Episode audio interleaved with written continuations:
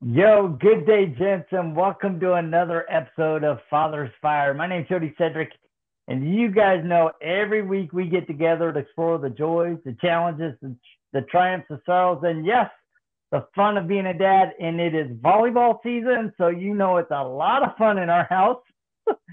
so Judy, Judy and I went to the first UVU game, and they beat Cal Poly and then Judy went to uh, down there last night or Thursday, and they beat uh, Berkeley. So they're on a roll. They're a lot of fun in our house, and we're trying to figure out how we get to every game. But you know, you guys know the delicate balance of work and family and making time for those things that are most important. Because I tell you, they go away really fast. So, but anyway, I'm super excited. I have a guest with me today that I've been trying to get on the show for a long, long time. His name is DeAndre Carter. He uh, runs a phenomenal um, organization. Just recently had a great event uh, called Ready to Win, and he's all about demanding greatness. And I love that that uh, phrase because I think a lot of times we as dads don't demand greatness of ourselves. We demand greatness of our kids, but not ourselves. So welcome, DeAndre. How are you, brother? I'm good. And after that intro, I'm I'm inspired. I like how you put that. That's really important. That sometimes we do demand greatness of others, but the best way to demand greatness of others is to first demand it from ourselves because it's easy to be an example in that case.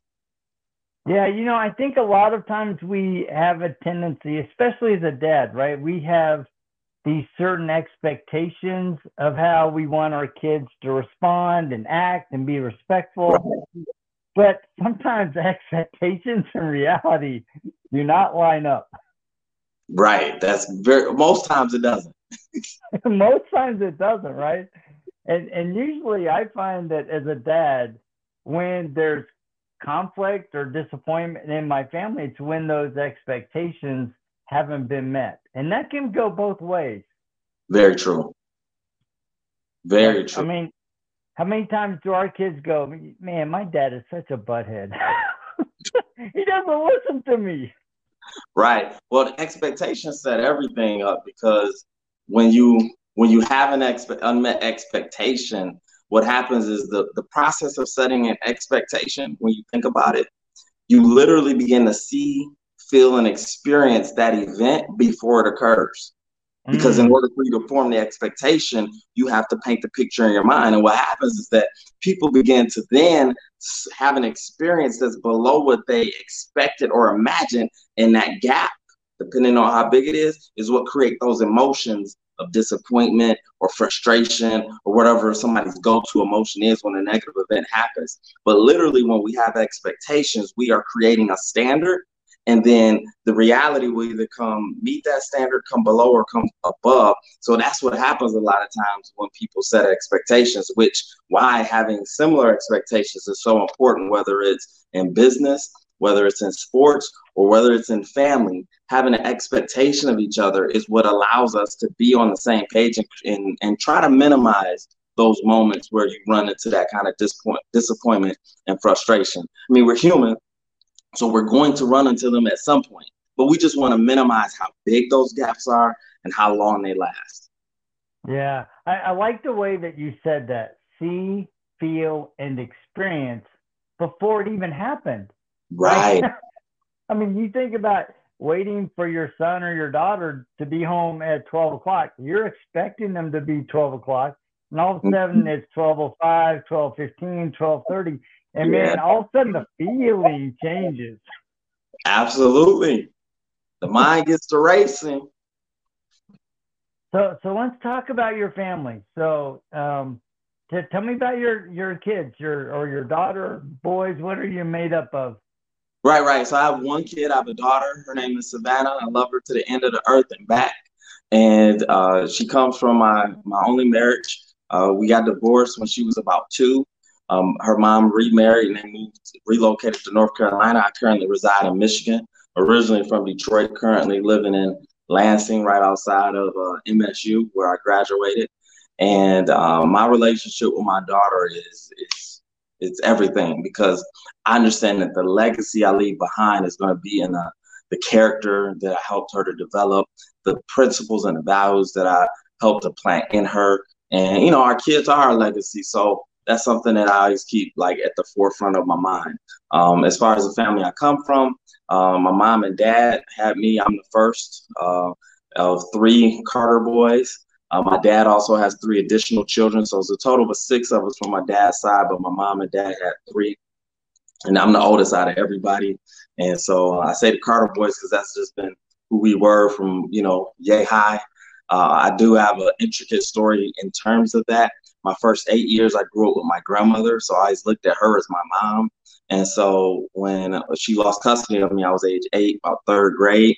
And then I came to live with my mom and my brothers. My dad was in prison. Uh, uh, he went to prison, Jody, when I was about uh, six.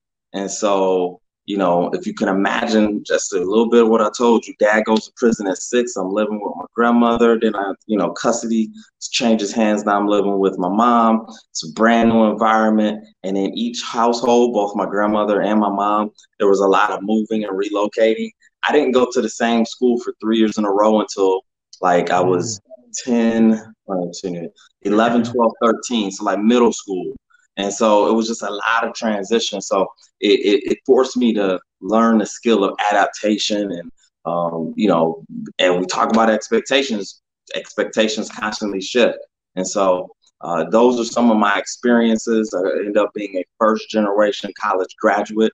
I was uh, the beneficiary, yes, yes, proud beneficiary of a Wade McCree scholarship that gave me the opportunity to attend Michigan State University where I became the first of my uh, family to graduate from uh, a four-year institution. And so, uh, and what what makes that interesting? Just a little caveat here. So I graduate first gen from Michigan State, and next Friday this time I'll be headed to our arch rival U of M to deliver a keynote address to a scholarship program that is ge- focused on first generation college gra- uh, students. And so the the journey comes full circle, and um, you know this Spartan is going to help the Wolverines.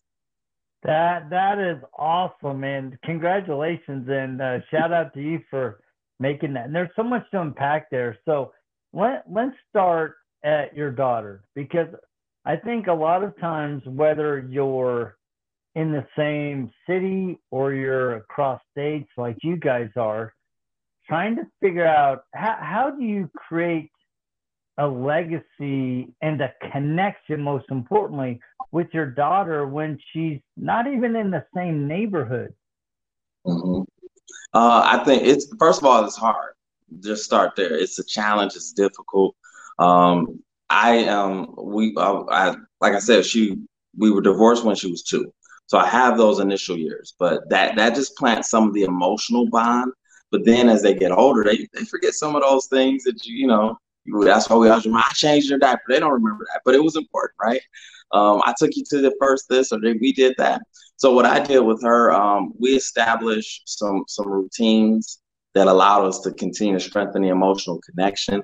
Um, I constantly take the approach that she is my greatest um, curiosity, meaning I am curious to know what God wants for my daughter to be in this world, right? And so, what are her gifts? What are her talents? What are her skills? And then I look to pour into that.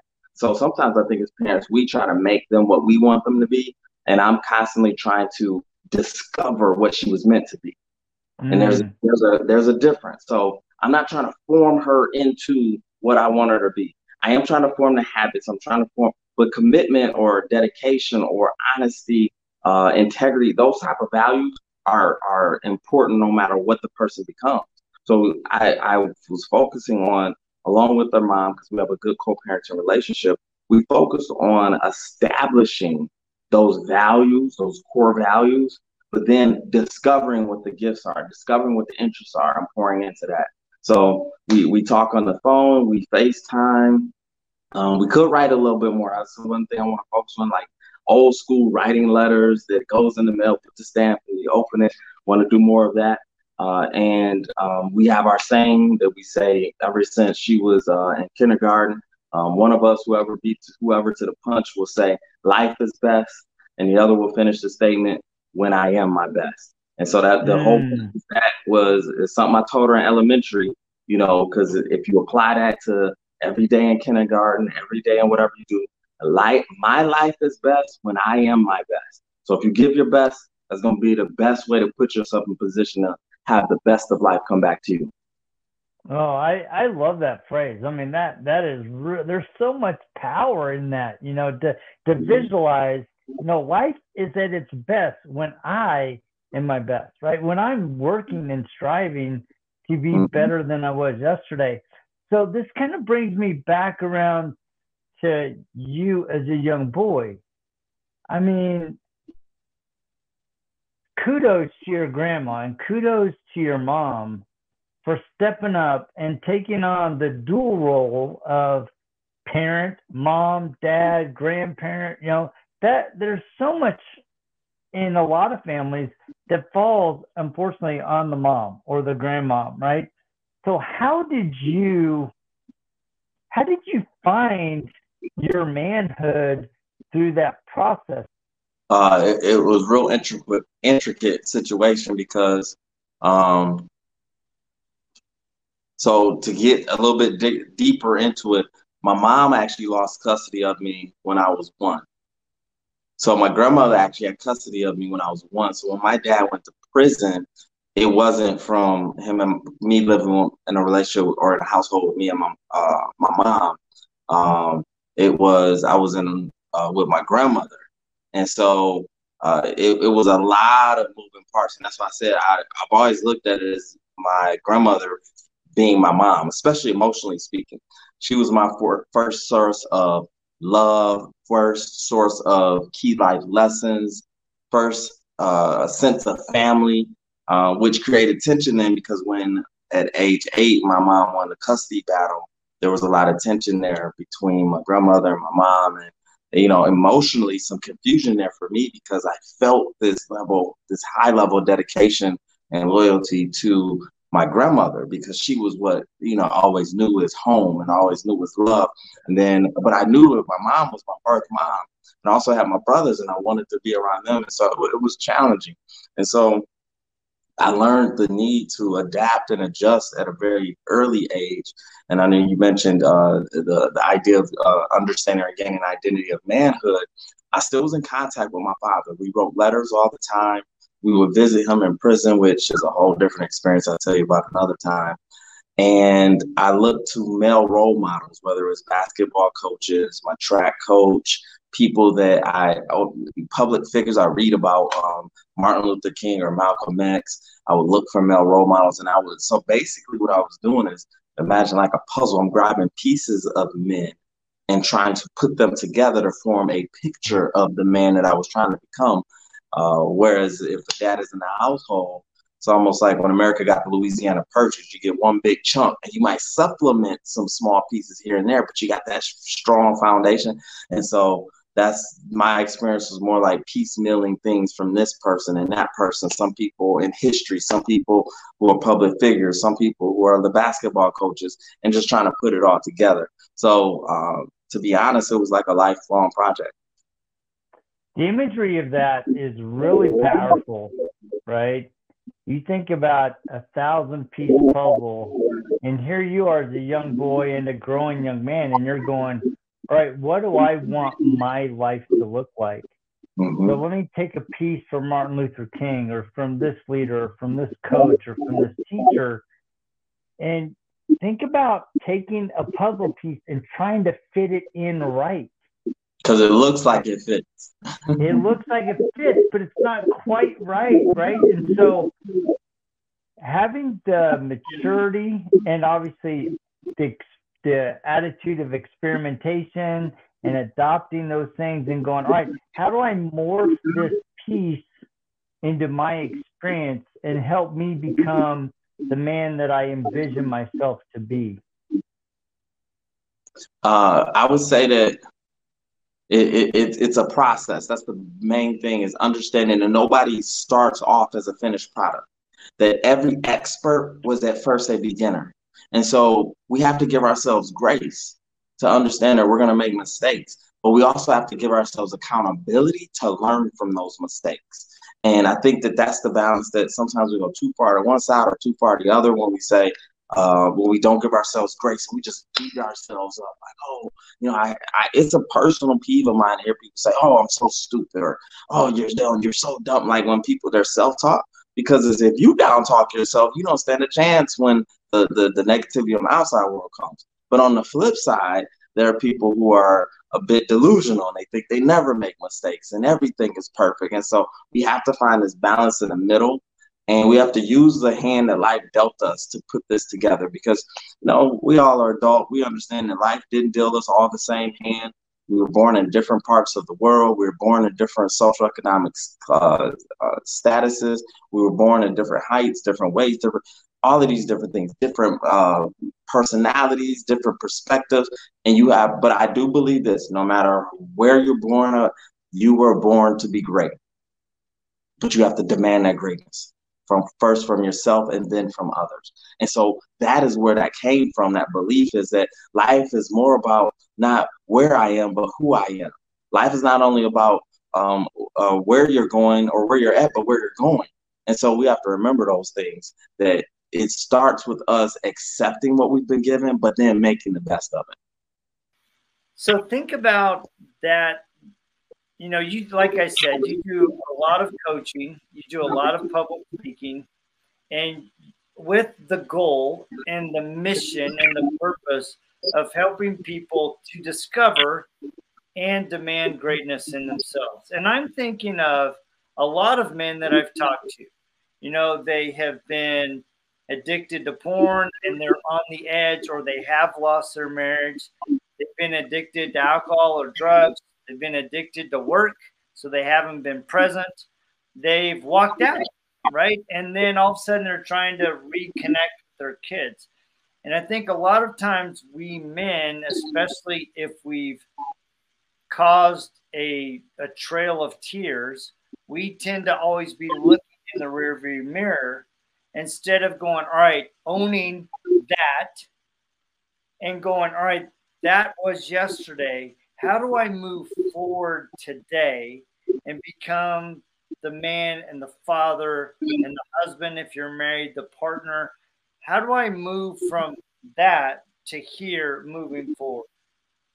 I think the key word to that is vision. Like, what vision do we have of the future and where you want that to go? See, I got on my Steelers shirt, right? So I'm a big football fan, big sports fan. And what happens is uh, sports gives us the opportunity to apply some of what you said. What happens when you had a bad game or a bad play or a bad season? You have to hit a reset button and then focus forward.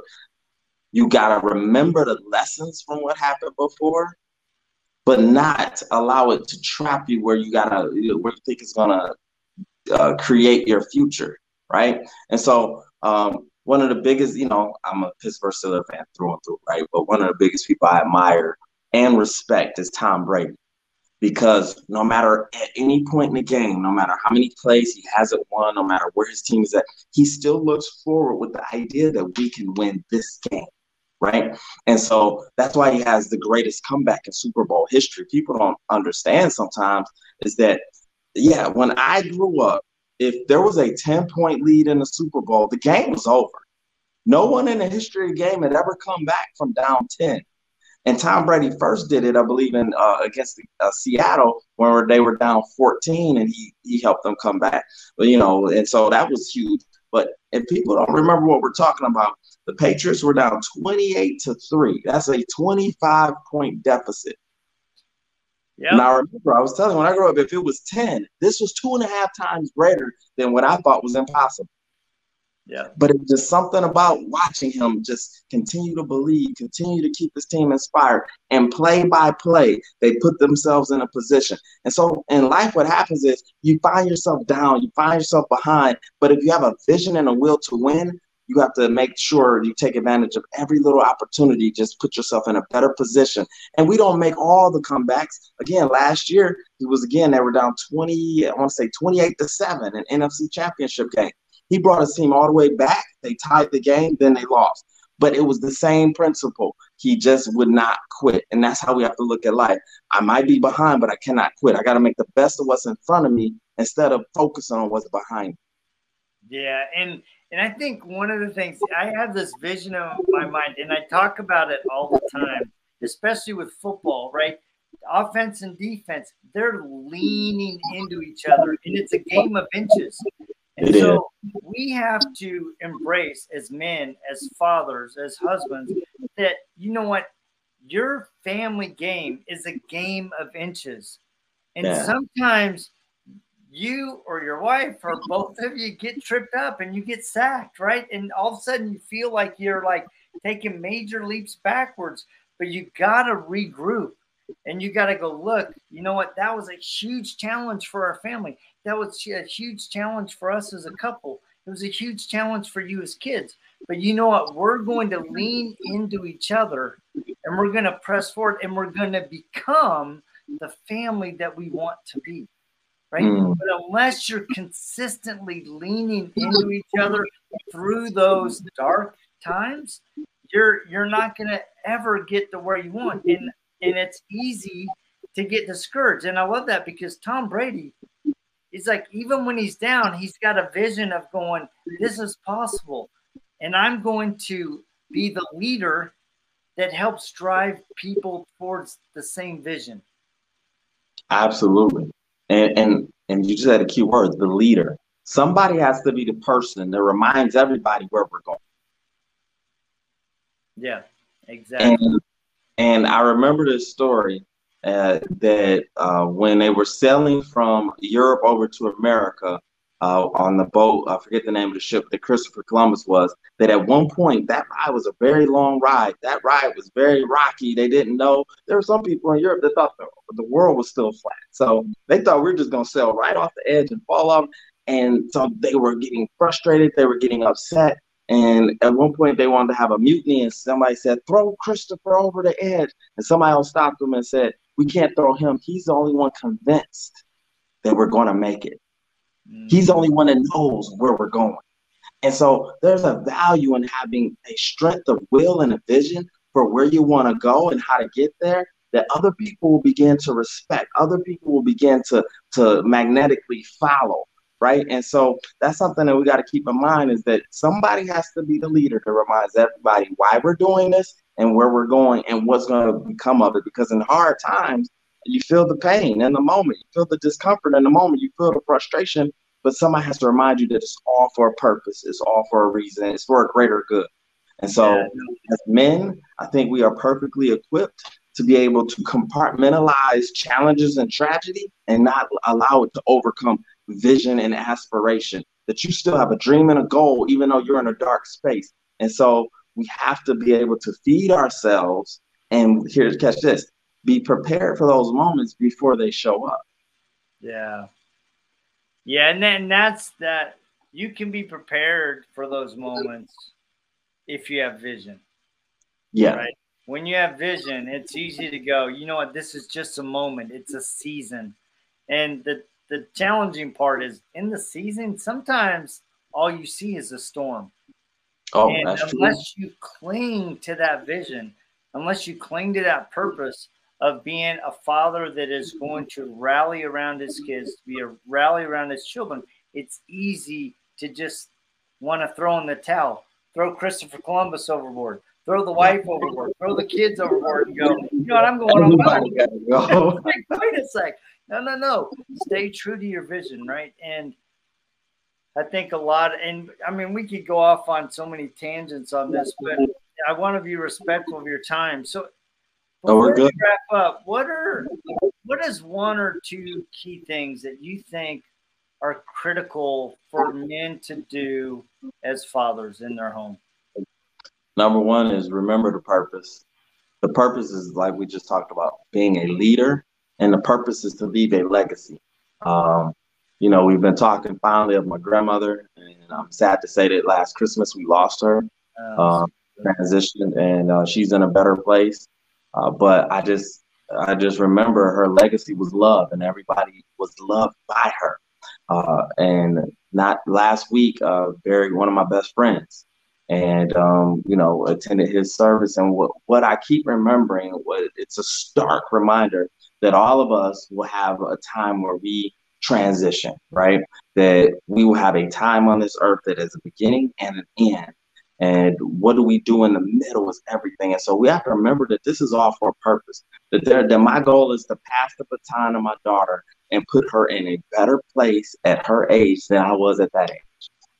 Like we have to keep the focus and the purpose that it's greater than ourselves, it's beyond ourselves, and we are a critical part. The second thing is this we have to be the best example we can be with our life and not just our words. Like we have to we have to be a shining example of what it means to live with integrity, to live with purpose, to be resilient, to to the, the principles we want our children to be. The first reference they should be able to go to is our lifestyle. They should be able to be like, I'm not a quitter because I remember my dad did X, Y, and Z and he didn't quit you know, or I remember when um, uh, things were challenging, there was conflict. I remember how my dad handled the conflict. Like we are now. Here's the thing: we're reference points for our kids, for good, or better or worse, whether we want to be or not. And so what we have to do is we have to challenge ourselves: one, to to keep our eyes focused on the purpose, and two, be the best example that we can be moving forward. Because what we can't do is just get stuck on what happened in the past. The past, the past now, here's the thing we might have to talk about this on another episode. The past becomes the future when you focus on it in the present. Ooh, say that again. That's really deep.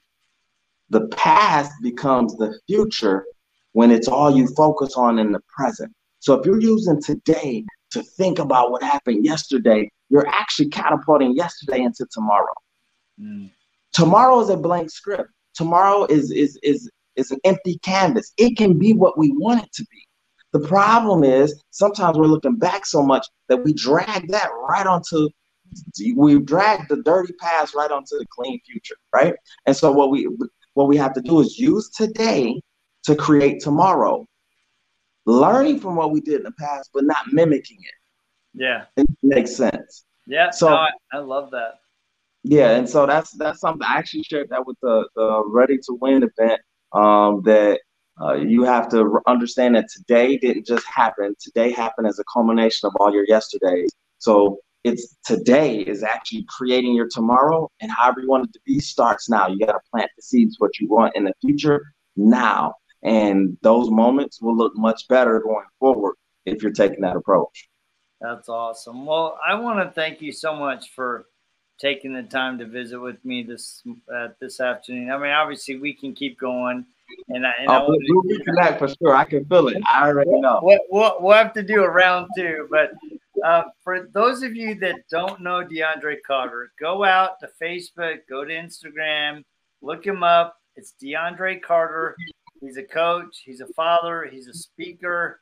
All with the mindset of demanding greatness out of Absolutely. you, out of yourself, and so make sure they connect. Is there any other place that they should be connecting with you?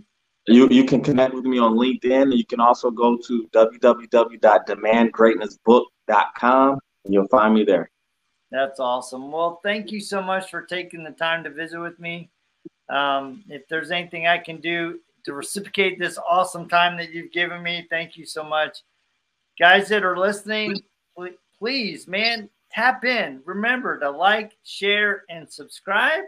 And as always, we will check you guys same time, same bad channel, just next week. See ya. Thank you for having me.